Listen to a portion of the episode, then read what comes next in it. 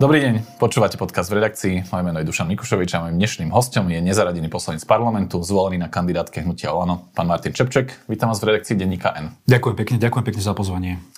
Ja ďakujem veľmi, že ste prišli. Patríte trošku k takému inému názorovému spektru, čiže o to asi zaujímavejšie bude tento podcast. Ale možno pre divákov, poslucháčov, ktorí by vás nepoznali, tak spravím takú krátku vizitku, ak súhlasíte, vy ju potom môžete doplniť.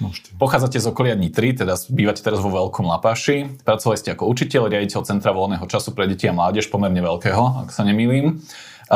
Patrili ste k aktivistom proti hazardu, organizovali pochody proti ratifikácii Istanbulského dohovoru, no a do parlamentu ste sa dostali zo 43. miesta kandidátky Hnutia OĽaNO. Ale z klubu Hnutia vás vylúčili v lete 2021, lebo tvrdili, že často hlasujete s opozíciou. Doplnili by ste niečo? Viete, kto často nehlasuje s opozíciou, pokiaľ je ten návrh zákona dobrý. No, tak ja som bol presvedčený a tým, že aj Igor Matovič v 2014 vyhlásil, že za každý dobrý návrh zákona, opozičný alebo koaličný, bude hlasovať, tak ja som v podstate len dodržal sľub. Ja som v podstate hlasoval tak, ako som to cítil, ako som to vo svedomí a ústava Slovenskej republiky poslancom Národnej rady dáva možnosť, aby neboli viazaní príkazmi. To znamená, je to tam riadne v ústave napísané, že poslanci nie sú viazaní príkazmi. To znamená, vylúčiť za hlasovanie je podľa mňa to najhoršie, čo sa mohlo stať, teda respektíve pre nich momentálne v tejto situácii. Keď im chýba každý hlas v tejto situácii? Áno, myslím v tejto situácii. A potom boli tam aj poslankyne, ktoré boli vylúčené v podstate len za jedno hlasovanie. To bolo vydanie Fica. Áno, pomerne vážne, ale je to tak. Ja možno ešte na začiatok, akože keď máme tú predstavovačku, lebo o tom, ako sa zvyknú skladať kandidátky Hnutia OĽaNO, existuje viacero príbehov. Aký je ten váš? Ako vy ste sa dostali na kandidátku Hnutia OĽaNO? Tak ja som sa dostal na kandidátku s tým, že moje okolie poznalo ľudí na v Hnutí OĽaNO. Konkrétne ja poznám niekoľko desiatok rokov Jána Maroša. V podstate my sa poznáme od vysokej školy, keďže on študoval v Nitre, jeho manželku poznám, takže poznáme sa, plus moji asistenti mali blízko k Hnutiu OĽaNO, takže nejakým takýmto spôsobom. Teda vtedy ešte neboli asistenti, vtedy sme sa len poznali. Takže nejakým takýmto spôsobom som sa dostal. Najprv mi bolo ponúknuté 43. Som si myslel, že teda pôjde to kúsok vyššie, keďže mám skúsenosti nejaké aj s riadením v školstve a tak ďalej, ale tak 43. nakoniec stačil na to, aby som sa dostal do parlamentu. A je to tak, že vás odporúčil pán Maroš, teda on je momentálne riaditeľom Slovenského pozemkového fondu, v minulosti bol poslancom Hnutia OĽaNO? Neviem, či ma celkom odporúčil, ale tak moja asistentka je súčasná aj teda bola asistentkou Igora Matoviča. Pani Vanda Rybanská. Hej, takže v podstate aj cez ňu nejakým spôsobom som sa dostal na tú kandidátku. Uh-huh. Spomenete si na prvé stretnutie s Igorom Matovičom? Fúha, ťažko. Ja si pamätám, no bolo ich niekoľko, ale to, čo si pamätám ako také výrazné, to bolo v podstate tesne pred voľbami, kde v podstate to bolo neformálne stretnutie, kde každý mu mal teda týkať a tak ďalej a bolo to niekde kde má penzión Jozef Pročko, tak niekde v tých miest, teda u neho v Haliči. Čiže to bolo také prvé. No mňa zaujíma, že vlastne, keďže vieme už dnes s odstupom času, že došlo k tej nejakej ako keby názorovej kolízii medzi vami a klubom, že či to mohli očakávať? Že či napríklad ešte pred tými voľbami si s vami sadli ľudia z OĽaNO, pán Michal Šipožalov, Igor Matovič, prešli si vaše názory, ako keby debatovali ste o tom, a že či potom nie je ako keby ich problém, že boli zaskočení, ak ste už tie prvé mesiace po zvolení do parlamentu hlasovali trochu inak ako väčšinu klubu. Ja len z tých prvých vecí viem, že, a to mám doteraz v hlave, že ste ako jediný poslanec nepodporili to Sulíkovo prvé kilečko, predkladali ste protipotratový zákon, boli ste proti zámeru predĺžiť misiu slovenských vojakov v rámci misie NATO v Pobaltí. Čo boli ako keby veci, o ktorých sa debatovalo ešte v tých prvých mesiacoch roku 2020? No, mohli to čakať?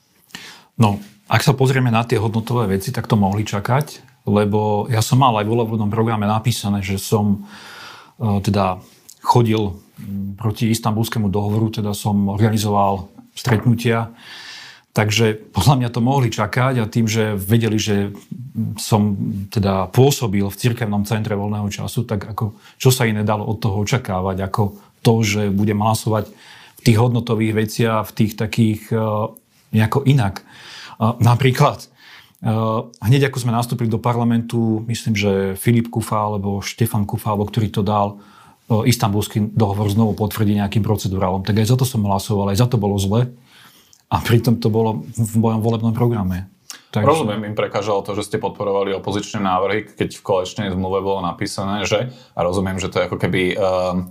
Vetu si môže každý inak vysvetliť, ale tam existuje ako keby pravidlo alebo podmienka v tej koaličnej zmluve, že ostatné koaličné strany alebo koaličné strany nemôžu presadzovať nejaký program alebo nejaké návrhy na úkor ostatných koaličných partnerov v spolupráci s opozíciou. Takáto veta tam je. Čiže to vám vyčítali. Čo je to spolu s opozíciou? No, lebo napríklad hlasovať za procedurálne návrhy pána Kufu. Asi tak to oni chápali. Dobre. A teraz, keď oni dajú návrh zákona a opozícia hlasuje za ich návrh zákona, tak to je spolupráca s opozíciou tiež. Ja mám pocit, že tam je nejaký mechanizmus, že koaličná rada sa tých opozičných návrhoch rozpráva, že niektoré ako keby podporujú spoločne, veď to sa tak aj dialo bežne a deje sa to aj tak, aj keď teraz si povedzme otvorene, že a teraz akože vám v tomto trošku, že priznám stranu, že keď si porovnám, za čo vás vylúčili z klubu a čo teraz robia koaliční poslanci, tak je to vlastne, že už akože pomerne veľký chaos, ale je pravda, že toto vám vyčítali a že toto im prekážalo. Áno. To je tak. A napríklad taká zbraňová amnestia, ktorá bola návrh zákona, myslím, Smeru, tak za to hlasovala celá koalícia. Oni asi vnímali ten rozdiel, že keď za to hlasujú všetci koaliční poslanci a keď on je jeden, ktorý opakovane hlasuje za opozíciu. Ja sa teraz spýtam, že teda, čo je dôležitejšie? Koaličná zmluva, ktorú si v podstate počas tej doby ktokoľvek, kedykoľvek porušil, alebo ústava? Lebo ústava je najvyšší zákon štátu, od ktorého sa odvádzajú všetky ostatné zákony a na ktorého sa odvolávajú v podstate. Takže ak som hlasoval podľa ústavy, čo poslanec v podstate má, lebo sľubuje na ústavu a je to tam napísané a sľubuje na to, že bude dodržiavať zákony tohto štátu a teda hájiť záujmy občanov a okrem toho v ústave je napísané to, čo som už spomínal, že teda nie je viazaný koaličnou zmluvou, respektíve nie je viazaný príkazmi, tak si myslím, že som mal právo na to, aby som hlasoval za zákony, ktoré som uznal z môjho pohľadu, že sú dôležité. Možno by vám niektorý z tých koaličných poslancov povedal, že tak ste nemali tú koaličnú zmluvu slávnostne podpisovať. Viete čo, ja som ju do poslednej chvíle nechcel podpísať. Nahováral som dokonca viacerých poslancov, aby ju nepodpísali. Ale keďže som ostával sám, tak som to potom nakoniec podpísal v dobrej viere, že to bude prvý a posledný krát, kedy spravím ústupok nejaký. Teda v dobrej viere, že teda nebudem robiť nejaké drahoty. No ešte, aby som sa vrátil k tomu, napríklad, ja som mal odchýlku v hlasovaní 6%, čo je zo 100% veľmi malé percento na to, aby som bol v podstate vylúčený. V tých prvých mesiacoch teda. No. Nie, celkovo. Tam bolo nejakých 50 zákonov. Hej. A v podstate 6% odchýlka to nebola nejaká výrazná odchýlka. Jednoducho, ak niekto má nejaký iný názor na niektoré veci, a oznámi to klubu, lebo ja som to klubu oznamoval, to nie je, že som neoznamoval. Ja som každý jeden návrh zákona, ktorý som nešiel podporiť, som do takej tzv. Gazdovačky, to je v podstate tabuľka, tak som napísal moje dôvody, kvôli čomu nechcem tento návrh zákona podporiť. Gazdovačka to je to, že konkrétni poslanci majú na starosti akoby rôzne oblasti, že sú gazdami tých zákonov, alebo čo to presne? Áno. Je tam v podstate návrh zákona, je tam číslo parlamentnej tlače napríklad, je tam nejaký stručný popis a kto to predkladá. Uh-huh. Ak je tam viacej, tak viacej. No a každý si tam mohol napísať v tom čase, že či súhlasí a aké má výhrady voči tomuto návrhu zákona. No ale keď ja som mal aj výhrady, tak nikto sa o týchto výhradách so mnou nebavil. Mm-hmm. Oni ich tam videli, tie výhrady, že sú tam napísané, ale vždy to nejako odsúvali, až sme sa dostali k hlasovaniu. Takže je to tak. Okrem toho, viete, ja som bol, ak môžem ešte jasné, rozšíriť, ja som bol jeden z tých, čo som Hnutie OĽaNO obhajoval a ja som bol ten, ktorý povedal, že vy ste najväčšie hnutie, ktoré má viac poslancov ako všetky tri koaličné strany dokopy. To znamená, vy si diktujte podmienky. Lebo ak máte vy 53 poslancov, ktorí kedykoľvek nezahlasujú, tak zákon neprejde, tak vy si diktujte, nie že strana SAS vám bude diktovať podmienky, Richard Sulík a Mária Kolíková vám budú diktovať, čo máte vyrobiť a čo nemáte. Áno, ono sa vlastne že ukázalo, že aj bez tých hlasov sa z niektoré zákony neprechádzajú. Že takto v koalícii funguje, že tá závislosť je ako keby že vzájomná. Dobre, ja tomu rozumiem. Na tie vaše rozdielne názory s hnutím OĽaNO sa dá pozrieť trochu aj inak, lebo pýtal som sa, že či sa politici hnutia zaujímali o vaše názory a aby teda vedeli, že ako keby aké správanie v parlamente od vás očakávať. Vy hovoríte, že no, ak vás trošku mali naštudovaného, tak mohli. Na druhú stranu, vy ste vedeli, za akým programom idete do volieb? Že čítali ste si podrobne volebný program OĽaNO? Lebo to je ten ako keby druhý pohľad, že či vy ste ako keby vedeli, že keď idete hlasovať za OĽaNO a idete hlasovať s nejakým, alebo teda idete kandidovať za OĽaNO a kandidujete s nejakým volebným programom, tak tie aj voliči majú nejaký typ očakávania od vášho správania a potom sa to odchylovalo.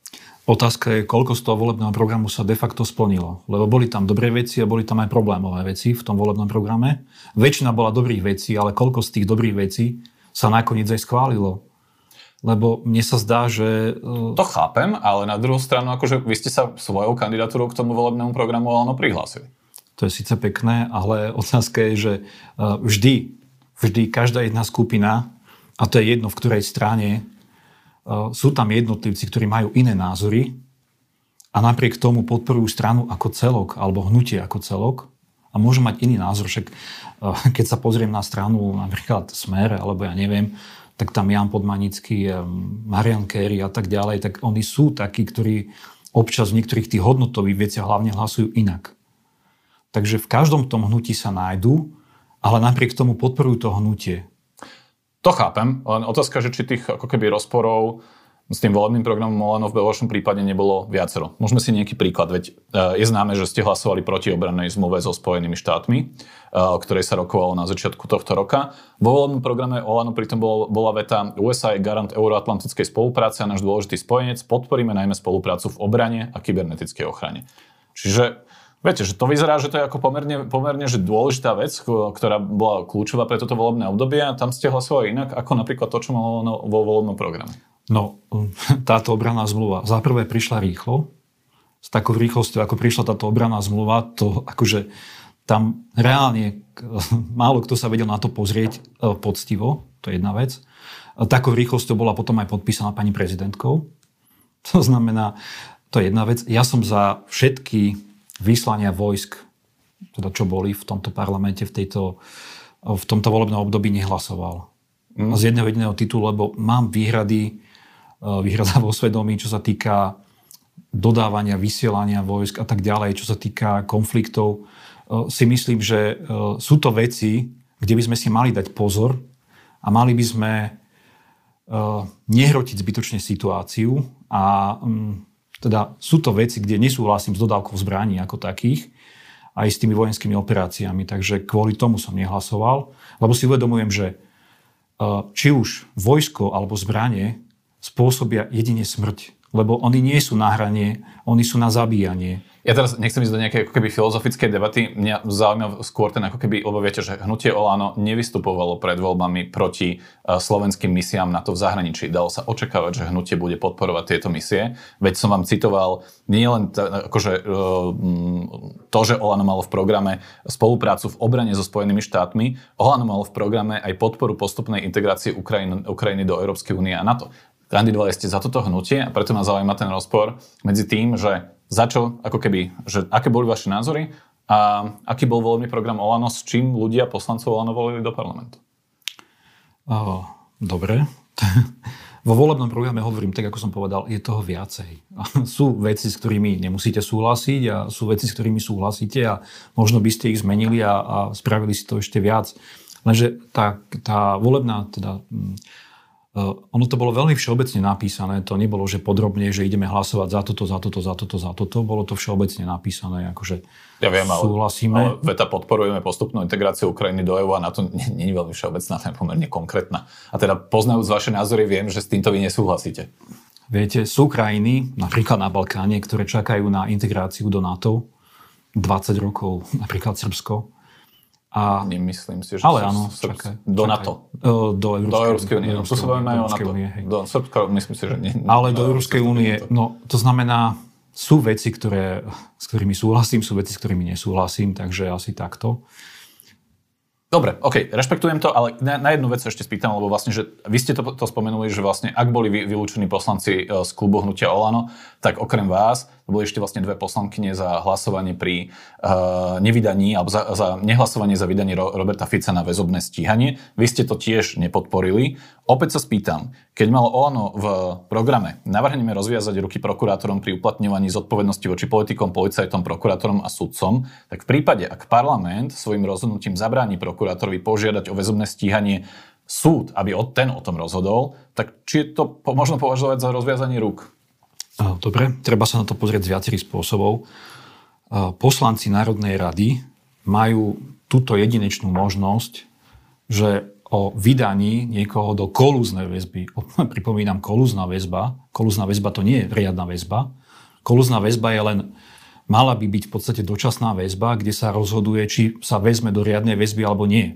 A toto šlo o vydanie do kolúznej väzby. Taká zaujímavá interpretácia, lebo kolúzna väzba je jedna z troch typov väzieb. Áno. Sú tri dôvody na väzbu a ten kolúzny, teda neovplyvňovanie svedkov, je jeden z nich. No a pri tomto vydaní alebo nevydaní, ja som to povedal Igorovi Matovičovi, ktorý prišiel za mnou, že ako budem hlasovať, ja som povedal takisto, ako by som hlasoval za teba. Ja ho nevydám, lebo o 2 roky sa to môže otočiť a bude takýto istý návrh na odvolávanie jeho. Teda na vydanie do väzby. A práve preto si myslím, že tá klauzula, že poslanci majú tú možnosť, aby o tom rozhodol parlament, je na mieste. Čo je na tom zle, keby o tom rozhodoval súd, tak ako o každom inom občanovi? Nejde o to, že súd. Tu ide o to, že by to bola kolúzna väzba. Kolúzna väzba. Už nám ľudia zomreli v kolúznej väzbe. To znamená, súd by rozhodoval až potom. V iných väzbách aj vo výkone trestu, to sa občas stáva, záleží ako keby za akých okolností. Ale ešte raz, že o každom inom občanovi by rozhodoval súd?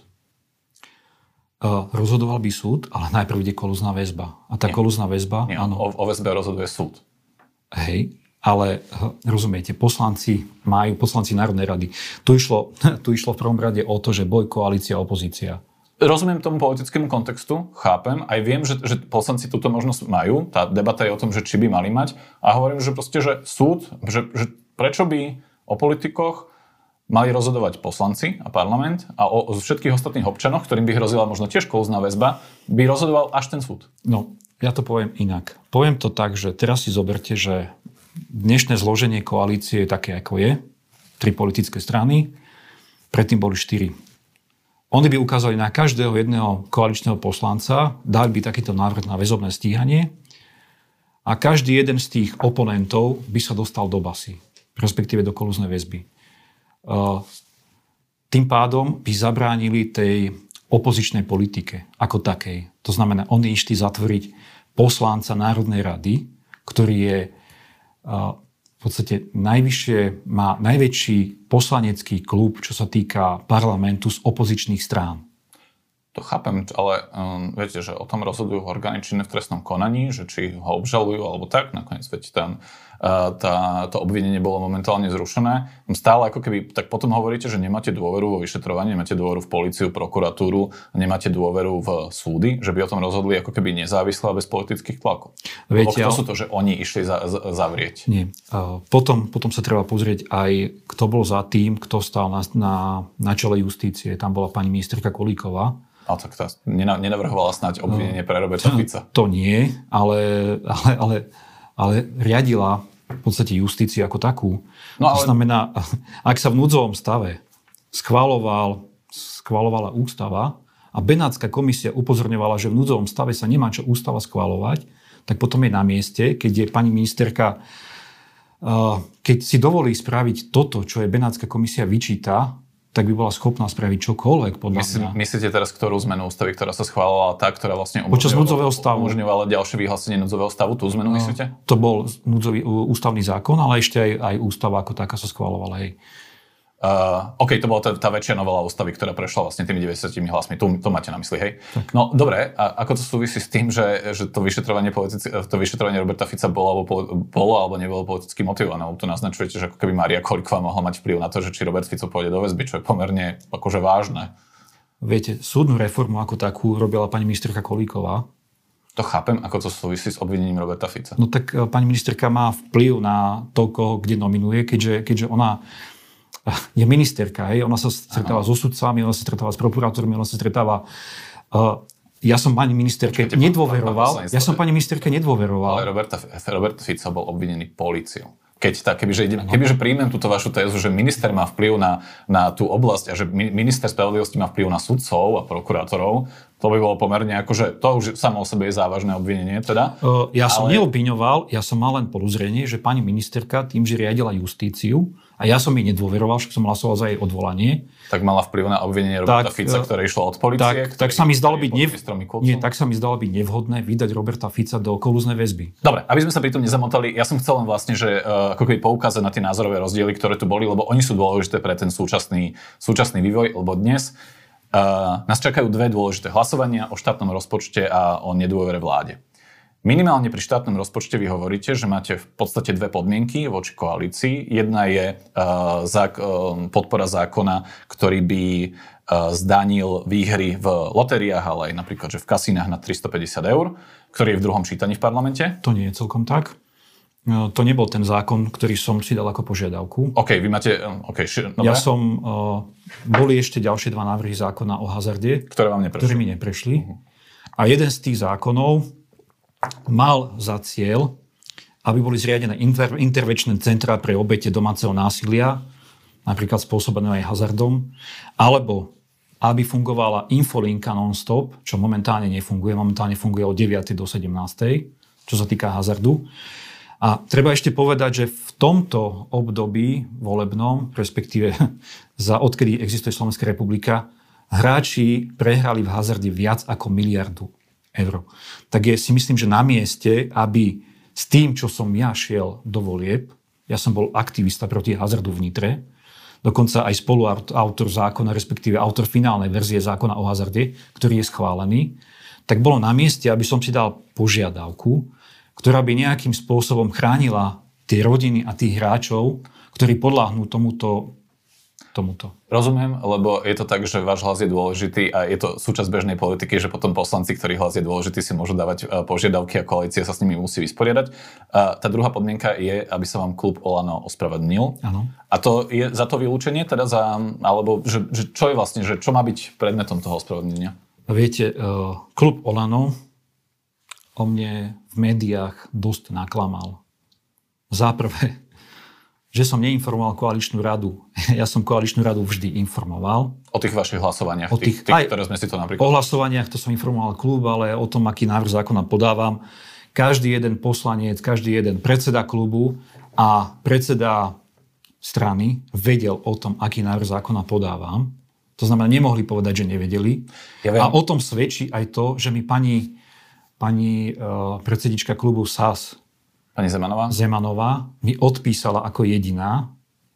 To znamená, nie že nedostali, oni dostali, oni vedeli, že... Tam teraz náražete na to, že ak sa nemýlim, tak im prekážalo aj to, že ste predkladali protipotratový zákon. Vy ste sa odvolávali na tú pasáž z koaličnej rady, ktorá hovorí ako keby o hodnotových otázkach, že poslanci hlasujú slobodne. Na druhú stranu existuje tam ako keby aj také vysvetlenie, že poslanci majú minimálne informovať alebo predložiť ten návrh svoj zákona, ktorý chcú predložiť takto ako keby na vlastnú päsť koaličnej rade. A vy tvrdíte, že ste to robili. Ja som predkladal. Ja som informoval koaličnú radu, keďže doteraz nie je známe, a to ani vy neviete, kto je súčasťou koaličnej rady, lebo niekedy tam sedia poslanci iní, niekedy sa tam objavia ďalší poslanci, ale kto je súčasťou tej koaličnej rady, ktorá zasada každý deň a kde sa stretáva, o tom nemajú ani novinári informácie. Každý týždeň, no. Hej. To znamená, nemajú informácie. To znamená, ja som poslal 4 predsedom klubu a 4 predsedom strán a požiadal som ich, aby informovali aj tých ostatných, o ktorých neviem. A to sa aj stalo. OK, rozumiem. Dobre, za toto žiadate ospravedlnenie, teda že vás klamali a ešte? Pozrite sa, klamstvo ďalšie bolo, bol sľub, že ma vylúčia na 3 mesiace, nakoniec to boli 3 schôdze, to znamená, tam je klamstvo, lebo oni povedali 3 mesiace, no schôdza bežala 4 mesiace, alebo 5, ak si dobre pamätám, a nakoniec to zahrali, že 3 schôdze, nie 3 mesiace. Viete, bola dohoda, že zákon o hazarde budeme predkladať 4 poslanci.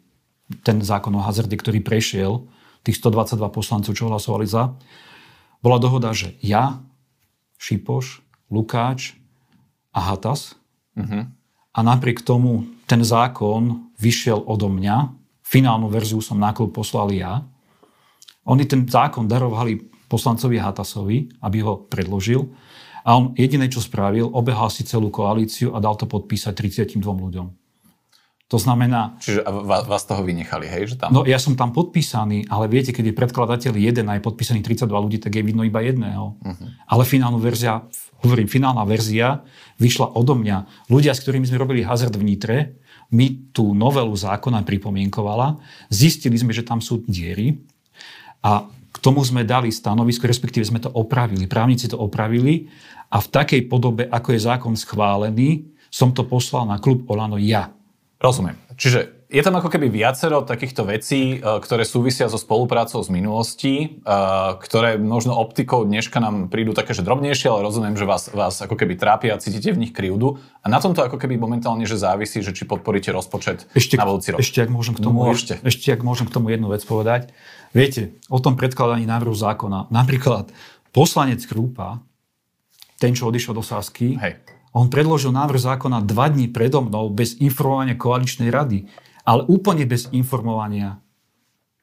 A o tom sa nikde nepísalo, o tom sa nikde nehovorilo, ale ten zákon on predložil.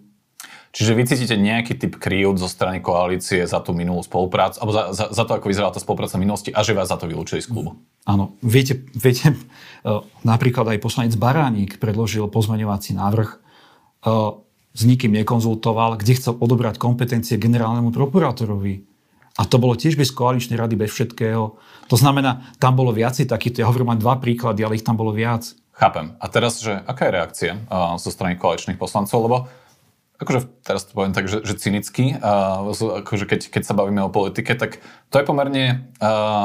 malé bremeno, alebo teda, že malá obeta, ktorú by musel Michal Šipožalov ako predseda klubu OĽaNO priniesť, teda ako od neho očakávate ospravedlnenia alebo od Igora Matoviča, tak by sa vám za toto ospravedlnilo a získali by 1 hlas za štátny rozpočet. Čiže ako reagovali na túto vašu požiadavku? Mali sme sa stretnúť a dohodnúť. Zatiaľ k tomu stretnutiu ani dohode nedošlo, takže neviem. Ale tá podmienka bola ešte jedna. Bolo toto schválenie, teda tá kapitola v rozpočte, aby bola vyčlenená na tú prevenciu hazardu. Takže toto bola tá podmienka. Myslím, že to ospravedlnenie, to by bolo to najmenej, čo by mohli spraviť, ale mne ide skôr o to, aby som v tom, s čím som do volebného programu šiel, a to je boj proti hazardu a tým veciam, aby aspoň to málo, čo sa dá pomôcť, aby prešlo. A ospravedlniť sa vám má teda kto? Michal Šipožalov alebo Igor Matovič? Ja som dal, že predseda poslaneckého klubu. OK. Aký máte vzťah k Igorovi Matovičovi momentálne, alebo s Igorom Matovičom? Aký mám vzťah? No, podľa mňa taký seriózny, akože že rozprávame sa. Nie je to o tom, že sa nerozprávame. Rozprávame sa. Ja tak, ako aj vtedy, aj teraz som veľmi otvorený. Keď mám nejaké výhrady, ja mu to poviem do očí. Si myslím, že... A to bolo aj keď som bol na klube. Tiež som mu povedal, lebo môžem povedať taký jeden príklad. Ja som hlasoval za zákon o voľnej nedeli ako jediný koaličný poslanec vtedy. A vtedy to predkladali Kotlebovci? Či? Myslím, že Smer, ak si dobre pamätám. Viete, no tak... To asi, teraz nie som si istý, či Smer. Myslím, že Smer, neviem, či Kéry s Podmanickým to nepredkladali vtedy. OK. Konzervatívnejší poslanci Smeru. Hej, a ja som, teda najprv si ma zobrali, že teda, aby som hlasoval teda sám za tú koalíciu, no ale keď som povedal, že budem hlasovať aj tak, tak na druhý deň na mňa zavolali premiéra. Hej, to znamená, že ako diskusia tam neprichádzala do úvahy, tam sa hlasoval tak, ako niekto ukázal. Kdežto dneska, ako ste sám povedali, je tá situácia úplne iná. Poslanci voľne hlasujú, za čo v podstate uznajú za vhodné a je to, aj voči mne je to nespravodlivé, že vtedy sa to nedalo, zrazu sa to dá. Iná bola situácia. No ja si pamätám, že vám vtedy vyčítali, že vy ste hlasovali, myslím, že ako jediný koaličný poslanec za odvolanie Márie Kolíkovej na jar 2021. Hlasoval. Dneska koaliční poslanci pomerne bežne hlasujú za odvolanie vlastného ministra, či pána Mikulca alebo podobne. Myslím, že s pani Kolíkovou dneska 90% poslancov nesúhlasí a vtedy... Myslím, že štatisticky to 90% nevychádza, keďže 20 poslancov je minimálne v klube SAS a tí by vám povedali, že s ním súhlasia, to už by sme sa doprali k inému, ale zo 150. Znovu teda, že ešte dôležitejšie ako ten štátny rozpočet, kde máte nejaké podmienky, môže byť to hlasovanie o vyslovení nedôvery vláde, na ktoré môže prísť rad v utorok, prípadne v stredu, ak sa náhodou teda niečo nestane. Tam bude aký váš postoj? No, ja by som skôr navrhoval, teda tak ako to odznelo v médiách, že 15 poslanci navrhujú, aby sa o tom hlasovalo v januári. Si myslím, že prekonať tieto vianočné sviatky a okolo toho tie veci, myslím, že to bude dosť náročné. Tak ešte treba nechať vládu, nech nejakým spôsobom o tom teda dotiahne aspoň to, čo vie dotiahnuť, a v januári by sa o tom hlasovalo. No a potom, ešte stále nie som rozhodnutý, keďže ja som bol veľkým kritikom vlády ako takej. Si myslím, že tie skrátené legislatívne konanie od pani ministerky Kolíkovej, ktorých bolo nespočetne veľa. Podobne ako od ostatných ďalších ministrov a napríklad aj od Igora Matoviča. To bolo v poslednej dobe, ale predtým bolo hlavne od ministerky Kolíkovej. Tak ja som to kritizoval. Mal som tam výhrady aj v podstate niektorým veciam, čo sa týkali očkovania a čo týkali núdzového stavu. Lebo bola tam požiadavka, že 60 až 80% zaočkovanosť, inak neskončí núdzový stav. Ja som to chcel vyhodiť. To znamená, ja som vládu kritizoval a teraz sa mám rozhodnúť, že napriek tomu, že ma vyhodili, a hlasovať za podržanie vlády. No, ja vám tento postoj nenutím. Mňa zaujíma, že ako rozmýšľate. Viete, ja rozmýšľam tak, že teda sú veci, s ktorými s nimi súhlasím, a sú veci, s ktorými s nimi nesúhlasím. A teraz čo prevažuje? No, že to je tá otázka, že zatiaľ nie som celkom doma, že čo prevažuje v tejto súvislosti. Fakt sa budem asi rozhodovať na poslednú chvíľu, lebo viete, čo sa týka tých prorodinných balíčkov, ja viem, že stáli veľké množstvo peňazí, ale kedy, keď nie teraz? Kedy, keď nie teraz v tejto situácii pomôcť rodinám a malým deťom a školákom a dôchodcom, a toto si akože vážim na to, že to bolo presadené v parlamente, aj keď to bolo tak presadené, ako to bolo. Ale povedzme si, že či by to bolo inak presadené, keby s tým koaličný partner nesúhlasil. No ale zase na druhej strane to, čo sa tu udialo za 2,5 roka, s čím som nesúhlasil, je zase druhá strana mince, čo by mohlo rozhodnúť o tom, že budem hlasovať za pád vlády. Takže ja fakt neviem, kde sa ešte prikloním pri tom hlasovaní. No a v prípade, že to hlasovanie bude tento týždeň a že sa neodloží na január, tak sa musíte rozhodnúť pomerne rýchlo, nie? Tak ono sa to stačí rozhodnúť za 2 sekundy. V podstate to nie je také rýchle, ale tak uvidím. Preto mi príde také, že čudné, že mi hovoríte, že ešte rozhodnutí nie ste. Akože typol by som, že na niektorú stranu sa predsa len, že prikláňate. Povedali ste, že sa prikláňam. Viete, jeden deň to cítim tak, druhý deň to cítim inak. Okay, čiže osud vlády závisí od toho, že ako sa budete cítiť ten konkrétny deň. To je pomerne rizikové pre krajinu. Nie je celkom tak, ale fakt ešte zvážujem, že v čom mám výhrady voči tejto vláde a v čom je zase fandím. Do akej miery sa koalícia snaží ten váš hlas získať? Rokujú s vami? Oslovili vás? Kto vás kontaktoval? Z ako vysokých stupňov to ide? No, kto ma kontaktoval? Tak kontaktoval ma predseda výboru. Predseda. Že sa chce dneska stretnúť. Ústavnoprávne. Pán Vetrak? Hej. Dnes sa chce stretnúť. Tam mohli aj vyššiu šaržu nasadiť, nie? Tak uvidíme, chce sa porozprávať, tak som zvedavý, čo povie. Vyššie som to zatiaľ nezachytil, že by to šlo. Čiže Igor Matovič vám nevolal o tom, že ako budete hlasovať o dôvere vláde? O nedôvere vláde? Myslím, že nie. Čo sa týka rozpočtu, tak tam viem, že sme sa bavili na túto tému, čo sa týka rozpočtu, ale čo sa týka vlády...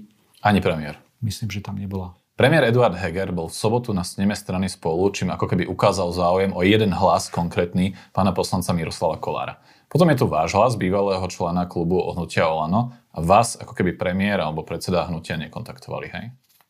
Nie, je mi to čudné. Ja som to už aj do médií povedal, že mi to čudné, že bývalého koaličného poslanca z najväčšej koaličnej strany nekontaktujú, ale potom napríklad kontaktujú, ja neviem, poslanca za PS, pána Valaška, pána Kolára. Týchto dvoch áno a mňa nie. Možno rátajú s tým, že nakoniec vládu podržíte. Možno rátajú s tým, ale aby sa neprerátali. tak to už je na nich. Sú pre vás relevantné také tie špekulácie niektorých koaličných politikov o tom, že po páde vlády údajne sa chystá úradnícky kabinet prezidentky Zuzany Čaputovej? Tak je to jedna z možností, že by mohla byť úradnícka vláda. Otázka je, že či by táto úradnícka vláda v parlamente získala podporu. Lebo... Zrejme nie. Viete, keď príde úradnícka vláda s návrhom zákona, ktorý získa 45 hlasov, tak to asi nemá význam, aby takáto úradnícka vláda bola.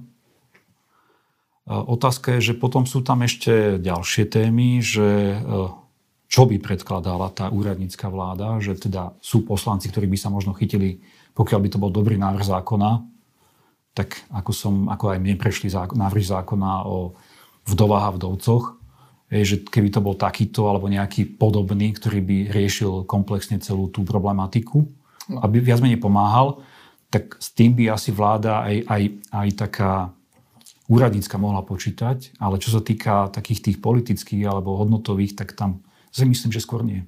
OK, ale ako keby, že tento typ kalkulácie ovplyvňuje vaše rozhodovanie, či budete hlasovať za vyslovenie nedôvery vláde súčasnej, že či je pre vás napríklad tá úradnícka vláda, pretože ste konzervatívnejší poslanec, ako keby, že je horšie riešenie, ak by teda k nej mal dojsť, lebo ja pripomínam, že pani prezidentka povedala, že o žiadnu úradnícku vládu nestojí. Viete, ja sa nerozhodujem teda, že či úradnícka vláda, neúradnícka vláda, povalenie vlády alebo predčasné voľby. Vôbec ma toto nezaujíma. Nejde o to, aby som sa správne rozhodol. A ako sa rozhodnem, fakt to bude záležať asi v posledných sekundách. Tým, že som bol kritikom, sami vieme, sme sa tu o tom bavili, že teda budem sa rozhodovať asi fakt na poslednú chvíľu. Vnímate predčasné voľby ako riešenie súčasnej situácie toho, že vláda je menšinová, nemá úplne že stabilnú podporu v parlamente, parlament je častokrát zablokovaný, sú tam ako keby časté obštrukcie, že jednoducho tá situácia v tej Národnej rade je pomerne chaotická, bolo by lepšie ísť do predčasných volieb? Alebo do nejakej riadenej dohody na predčasných voľbách? Potom je otázka, že či ísť do predčasných volieb, alebo nechať túto stranu, túto koalíciu, ako sa povie ľudovo, v tom vymáchať, v tom, čo si nadarili. Že teda, aby dovládli nejakým spôsobom, aj keď aby... že teda to, čo si narobili, tak nech si to teraz aj do konca volebného obdobia nejakým spôsobom vyskúšajú. Však voľby potom tak, či rozhodnú teraz, alebo rozhodnú voľby o rok a 3 mesiace. Nehrá to rolu? Veľmi záleží. Pri zlých rozhodnutiach nejakého kabinetu to môže byť veľmi dôležité, že ten rok... Otázka je, že komu by teraz tieto voľby pomohli? No? Či by pomohli Smeru, Hlasu, alebo iným stranám? Otázka je, komu by ste vy boli rád, aby pomohli? Toto neriešim. Ako sa ľudia rozhodnú, občania, tak to budem rešpektovať. No, je to tak, že vy ste nezaradený poslanec bez politickej príslušnosti a občas to ako keby médiá k tomu pristupujú, že veď vám by malo vyhovovať, aby ste ešte boli rok poslancom, aby ste ako keby dokončili ten mandát do konca volebného obdobia a nenarážam teraz len ako keby na plat. Čisto politicky, veď ako ste povedali, že nedávno vám prešiel zákon o vdovách a vdovcoch, máte v druhom čítaní zákon o školskej samospráve, máte tam v druhom čítaní zákon o tom zdanení výhier v hazardu, čiže ako keby vy teraz, a váš hlas je pomerne dôležitý pri tej situácii menšinovej vlády, čiže vy teraz máte ako keby politickú silu, ktorú by ste možno už po tých voľbách nemali už len preto, že nevieme ani za koho by ste kandidovali, keďže momentálne nemáte úplne že politickú príslušnosť. Moja otázka je, či hrá toto ako keby rolu, že viete, že teraz ste ako keby politicky dôležití. Ja sa týmto nenechávam vôbec ovplyvňovať. Či mám politickú budúcnosť, alebo nemám politickú budúcnosť. To záleží od občanov, ako sa k tomu oni postavia. Čo sa týka budúcnosti politickej, sám nie som rozhodnutý, nejaké ponuky boli, takže neviem, či budem pokračovať, či nebudem pokračovať. Toto neriešim, toto nehrá úlohu v tomto v celom. Úlohu bude hrať jediné rozhodnutie a to bude, že čo preváži, či preváži to, čo táto vláda, respektíve táto koalícia za 2,5 roka občanom predviedla, alebo to, ako im pomohla. Čo by ešte koalícia, alebo vláda, alebo koaliční politici mohli spraviť, aby ten hlas váš získali a teda vy ste nehlasovali za vyslovenie nedôvery vláde? Neviem, pán redaktor, z tohto, čo ste dali otázku, to je taká záľudná. Mám taký pocit, že naražate na tie hodnotové zákony, ktoré som predkladal. Viete čo, pán poslanec, nenaražam vlastne, že na nič. Je to tak, že ale áno, akože prečo nie? Máte tam napríklad, že teraz ešte presunutý bol zákon o voľnej nedeli a o tom, aby v nedele nebol predaj. Ako ja sledujem politiku 10 rokov, redaktora robím necelých 10 rokov a to je proste politika. Akože keď je váš hlas dôležitý, tak vy si môžete za to niečo vypýtať. To zase, ja viem, že tu budú rôzne apely o tom, že to je ako keby nejaký typ, ja neviem čo, korupčného alebo klientelistického správania, ale politika je o tom, že keď chce vláda podporu, tak potom sa dohaduje na väčšine v parlamente a tým politikom alebo stranám, ktorí ju podporujú, prechádzajú nejaké zákony. O tom je aj koalícia bežná. Čiže ako otvorene sa pýtam, že máte nejaké zákony, ktoré keby vám schválili, tak ten hlas darujete? Tak viete, ktoré návrhy zákona som predkladal. Návrh na ochranu života, návrh na voľnú nedeľu niekoľkokrát. Návrh na ochranu života som predkladal 6-krát, takže 5-krát to bola tá verzia, kde boli tie 4 výnimky a 1-krát to bola taká slabšia verzia.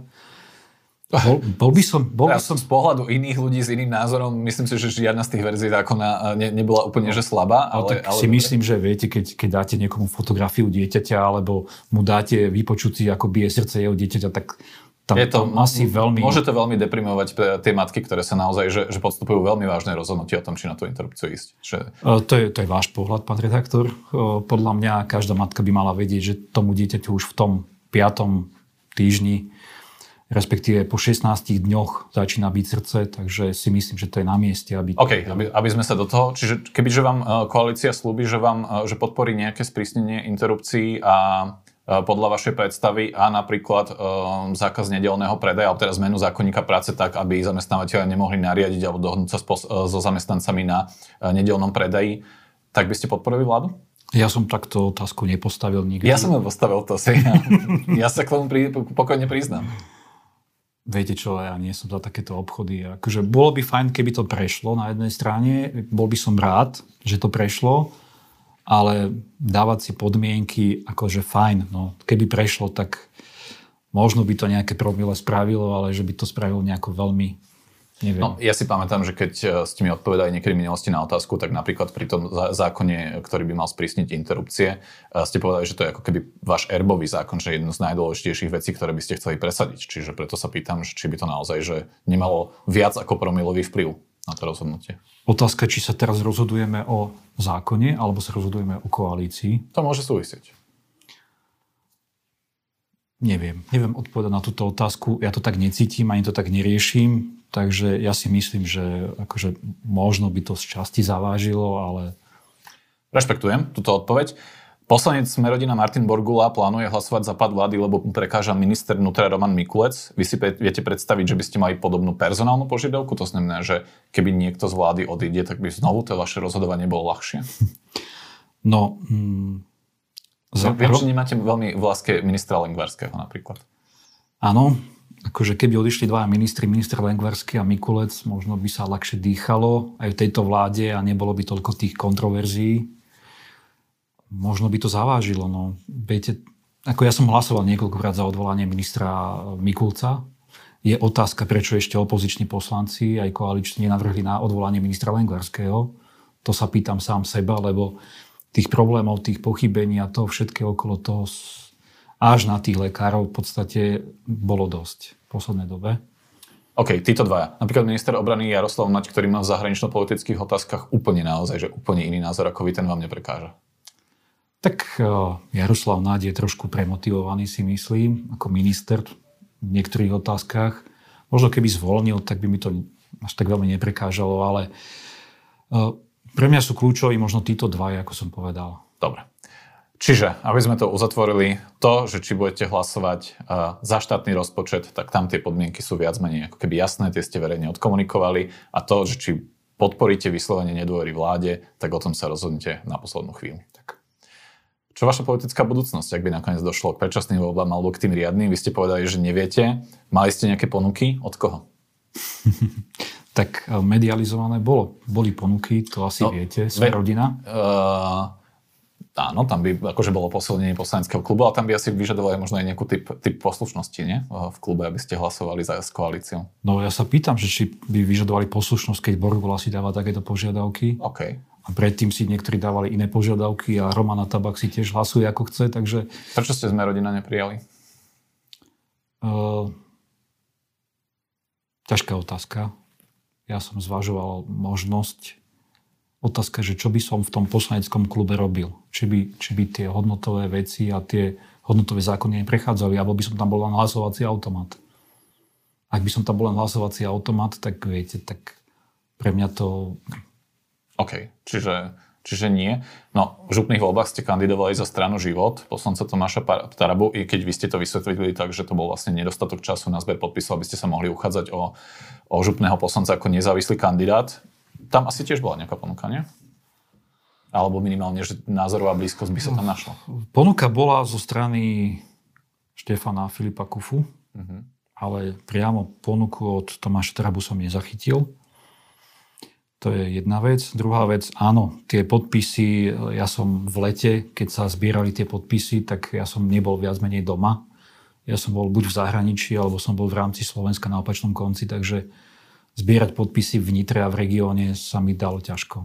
Takže práve preto som, ani nie, že ja som ich požiadal, či by som mohol ísť na ich kandidátke. Nie, že som kandidoval za nich, iba na ich kandidátke, tak ako to robia, že aj tie ministrány si občas ich niekto požiada, že už keď majú vyzbierané tie podpisy, že teda dajte nám súhlas, že môžete kandidovať, tak ja som to zobral skôr z tohto pohľadu, že teda skúsim a uvidím. OK, rozumiem. Dobre. Tak na záver asi tip, ako to dopadne s tou vládou, podľa vás? Ja si myslím, že tam bude rozhodovať jeden hlas. A si myslím, že vláda... Váš? Viete, môj, no tak otázka je, ako sa rozhodne Borgula, otázka je, kto ostane na PN-ke, alebo nepríde hlasovať, alebo nebude hlasovať, alebo sa mu pokazí hlasovacie zariadenie, lebo že už aj to sme tu mali. A potom je otázka, že teda ako sa rozhodnem ja, Slaviana Vorobelová, a teda či ten Borgula bude hlasovať tak, ako povedal. Ale ten typ je... Ja si myslím, že vláda asi nepadne. OK, tak uvidíme, necháme sa prekvapiť, alebo necháme už tomu voľný priebeh. No, hosťom dnešného podcastu v redakcii bol poslanec parlamentu, pán Martin Čepček. Ďakujem, že ste boli u nás v štúdiu. Ďakujem pekne. Moje meno je Dušan Mikušovič. Teším sa do počutia na budúce.